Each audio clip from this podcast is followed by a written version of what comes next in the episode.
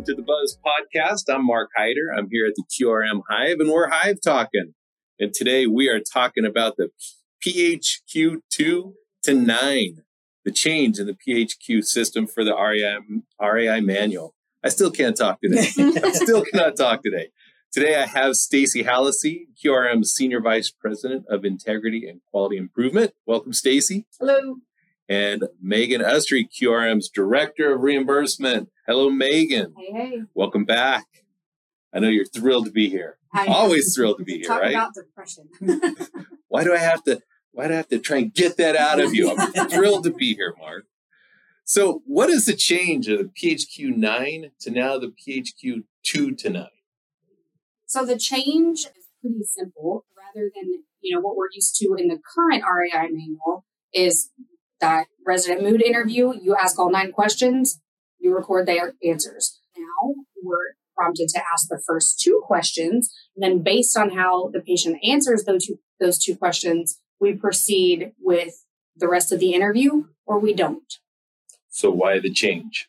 Good question. I don't have a great answer for you. we have a lot of theories, but One of my fears is that CMS is continually talking about how much more PDPM has cost them. And they've looked at those items that are used for payment, like the BIMs and the PHQ 9. And now they've changed that because those rates went up, right? Cognition rates triggered more often. Our PHQ 9 depression triggered more often, causing more payment. So is this just a, a, a change in payment? we could think that theory is correct. So probably a financial decision. Could be. Could be. Reading what they had to say that was not their intent but we Quite. it, Right. it but Yeah. it definitely feels that way it definitely feels they say there's literature behind it and that the first two if you don't answer those then you really doesn't trigger for technical depression but again i didn't see really any real research to support that uh, Well, it seems like when they rolled this out, they were very clear that it, we're not diagnosing depression. We're identifying features that may indicate depression, but or that take more care require more care, more Require- resources. Correct. More This does this does not have to do with the diagnosis, but again, it requires more resources. So I don't think this changes anything on our side. I still think it requires the same amount of resources. Uh, again, you still have to deal with all of those questions, even though you're not scoring them. Yes, but the, the crazy thing is so you're starting the PHQ 2, you answer the first two questions. If they don't trigger, if they don't answer uh, or give a response that requires you to continue the interview, what do you do after the first two questions? RAI manual tells you to end the interview. In Okay. it says to end the interview. Now, as as a clinician, is that something that you do? I, I mean, if you can tell that somebody is upset or sad or they don't answer questions the way you would anticipate that they would, maybe you really know this patient, I would want to know it, the the answer to the rest of those questions. I would want to know. I think that's how we best care for our patients. But the RAI manual tells you now if they don't answer the question at all, you end the patient interview and perhaps you proceed to the staff interview. But I would, to best care for our patients, you want to know the answer to all of these questions.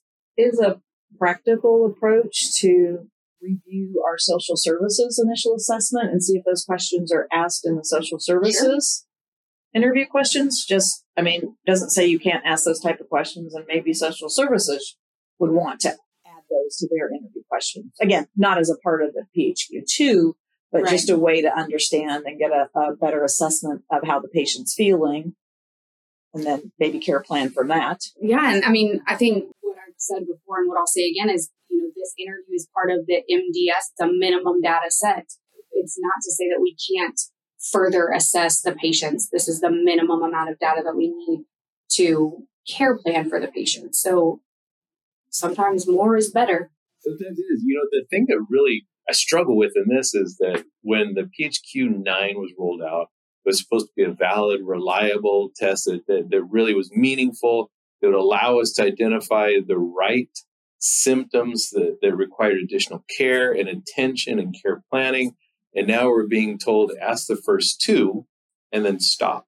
And then what you're saying is it's still our responsibility to know the information that that's included in these other questions, but you're not necessarily going to continue with asking those questions directly in this setting. Correct. We still need to know. You know, the last question is, you know, basically have you had thoughts of harming yourself or ending your life? Like that is a heavy question. And who's to say that just because they answered the first two as no or didn't respond, that they are not still having those thoughts. And that is a huge safety concern. We need to know the answer to things like that.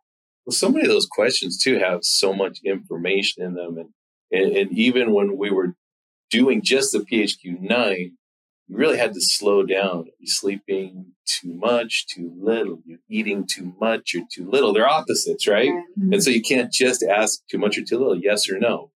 Mm-hmm. You know, it really required some thought and really indicated different features of behavior. So I'm really concerned that it's going to be really difficult to get these answers. And if you have somebody else ask them, are you really going to, to hand them the other seven questions and say somebody else needs to ask these because I'm not going to? right? Yeah. The man who said stop, so I stopped, but I need right. to know these things. So what do you do? That's what I think maybe we look at our social services assessment or adding those into the other nursing assessment. But I, again, I think the question should be asked. Mm-hmm. And it's just because they don't say ask them on this sequential step doesn't mean we can't ask them in a different format. It's just we stop this particular this particular assess the structured assessment. The structured right. Assessment. And I mean, it's.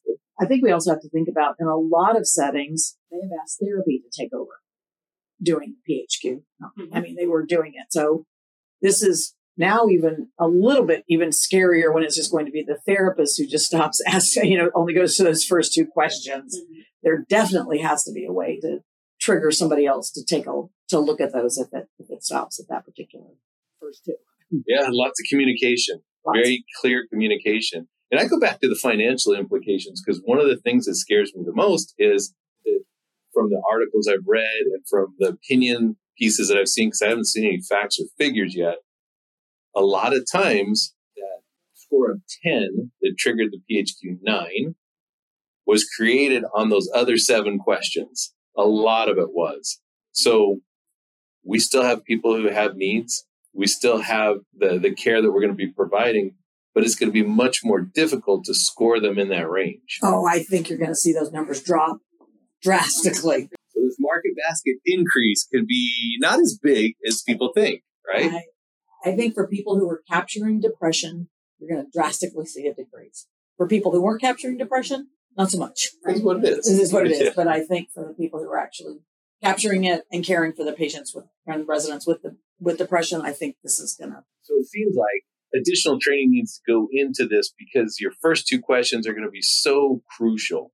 Slowing down, unbundling, unraveling, untangling, whatever those terms are that we use Unpaying. for the crazy. Oh no, oh. that's not. That's not. That's not. that's where CMS is. That's right. Taking the time, doing it right. So Megan, where do you start with this? Because Stacey said, in some settings, they've had their therapists doing that. Mm-hmm. We've, we've looked at social services doing that, activities doing that, MDS uh, nurses doing that, doing the interview. Who is best suited to do this interview?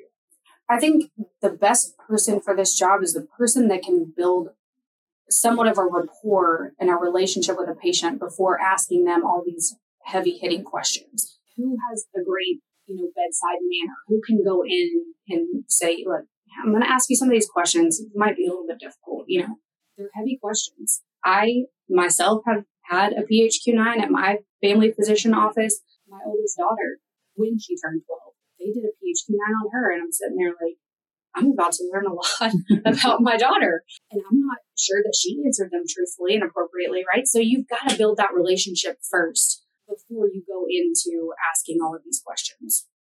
That's a really good point, Megan, because I just recently was at the hospital with my husband and they asked him those questions as mm-hmm. well. Mm-hmm. They should have asked me to leave the room. You know, yeah, and they didn't. Yeah. yeah and because he certainly was not answering them correctly based on the fact of, of what my input might have been. So you weren't getting a truthful reflection of the, of the person if they're answering in front of somebody who they feel they can't let down or something. Right. So I agree. Well, in, in, in our case, in skilled nursing, how often do they have a roommate? Oh, yeah. And you'll pull the curtain or you see somebody pull the curtain as if you're entering the dome of silence, right? Here's They the can't curtain. hear me. Nobody Don't can hear me. now. So now I'm going to ask really personal questions. So, what do you do? What steps do you take to build up that rapport? And when does that start? I think, you know, a rapport can be built very quickly, in my opinion. I think, you know, you go in, notice some things around, uh, you know, around their room. I have a just quick story. So there was a patient that I was caring for many years ago, and she had several little stuffed corgi dogs in her room. And up until that point, I had no idea that corgis were herding dogs. But I sat there and asked her about them, and we talked about, you know, how many corgis she had and the queen and she has corgis and like all this stuff. And in a very short amount of time, I learned something about her and learned something that I had no idea was like a thing before. So I think, you know, just observing their room, asking them a couple of questions about how their day is going, maybe about their family, if they've got pictures in their room, whatever, flowers, whatever it is.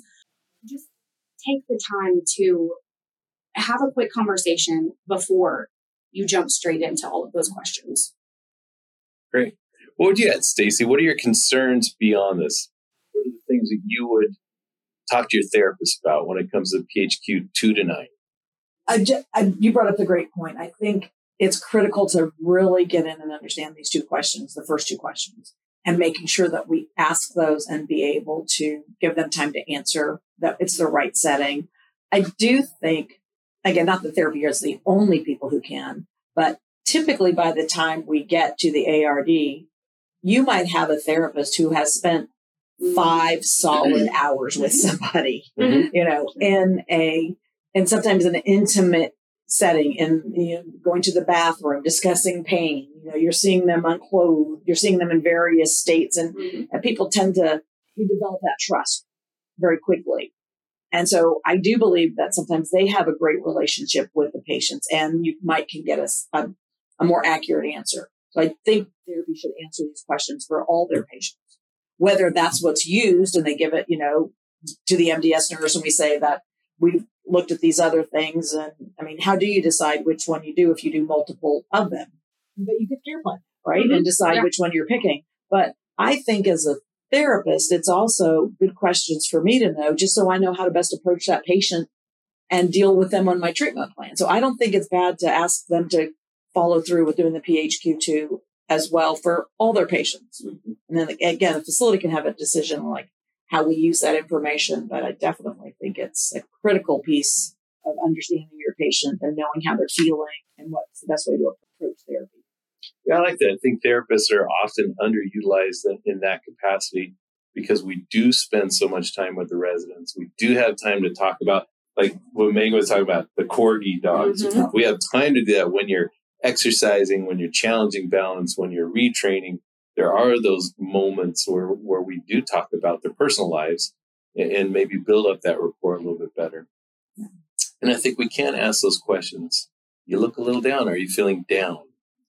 which is different than depressed or hopeless, right? Correct. And Correct. so we we can get some of those responses by asking the right questions at the right time in the right setting. And I do think, I mean, again, I know that social service, typically there might be one social service person for a facility, if they're lucky to. If that social service is the first time they're going in to deal with that patient and it's a million things happening that day, and you've got three other rooms that have to be changed and the other family's being discharged. And it's like, mm-hmm. I need this PHQ2 done and I have to do it here because I have care count the rest of the afternoon.